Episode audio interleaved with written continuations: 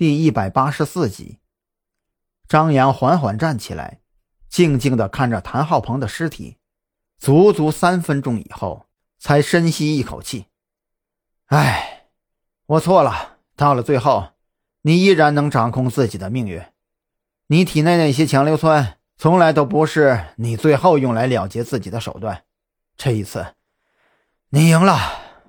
不过，你最后还是错了。”你想在我心里留一个心结，让他永远折腾我的精神和理智，这是你的报复手段吗？张扬笑着摇头。你知道能加入特侦局第一准则是什么吗？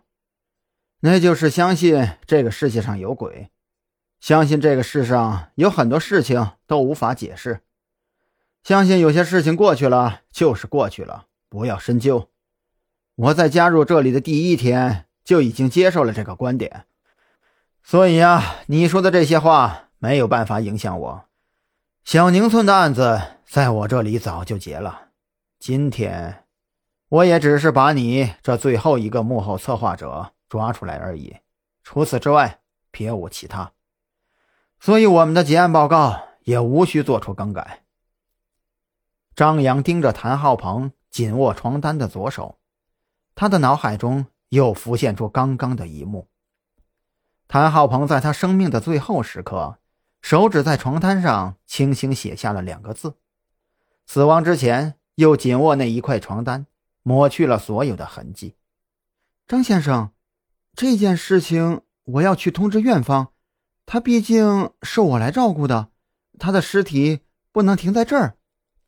严小雨被吓得不轻，他是护士，没错。但是眼睁睁地看着一个人把自己给弄死了，他这还是第一次见到。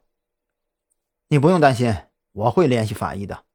今天辛苦你了，现在啊，我们出去吧。张扬带着严小雨一起走出了房间。这个房间你就先不要进去了，委屈你一下。今天随便找个地方休息吧。哦，对了，那边的房间有一张我新买的折叠床。如果你不嫌弃的话，也可以先将就一下去睡一觉。安排严小雨离开，张扬独自坐在沙发上发呆，甚至王啸天回来找他的时候都没有把他叫醒。王啸天走过来，把张扬晃回了现实。你怎么了？听说这唐浩鹏死了，是真的吗？王啸天就坐在张扬对面，张扬挤出一个微笑。是啊。他死了，他成功的给我留下了一大堆的谜团。哎，哎哎，对了，嗯，你知道柳河是什么地方吗？柳河，那个是临海市的一个地区，我原来去过那里，那是一个鱼龙混杂的地方。王啸天似乎对这个地方非常了解，你怎么突然问这里啊？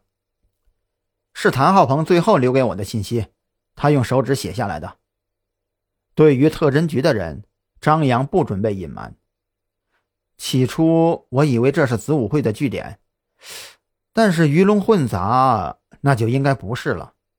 所谓的大隐隐于市，只能针对个人，对于一个集体、一个组织，是绝对无法做到的。那或许他是想让你去那里找什么人呢？就比如童宁，王啸天难得变得精明了一回。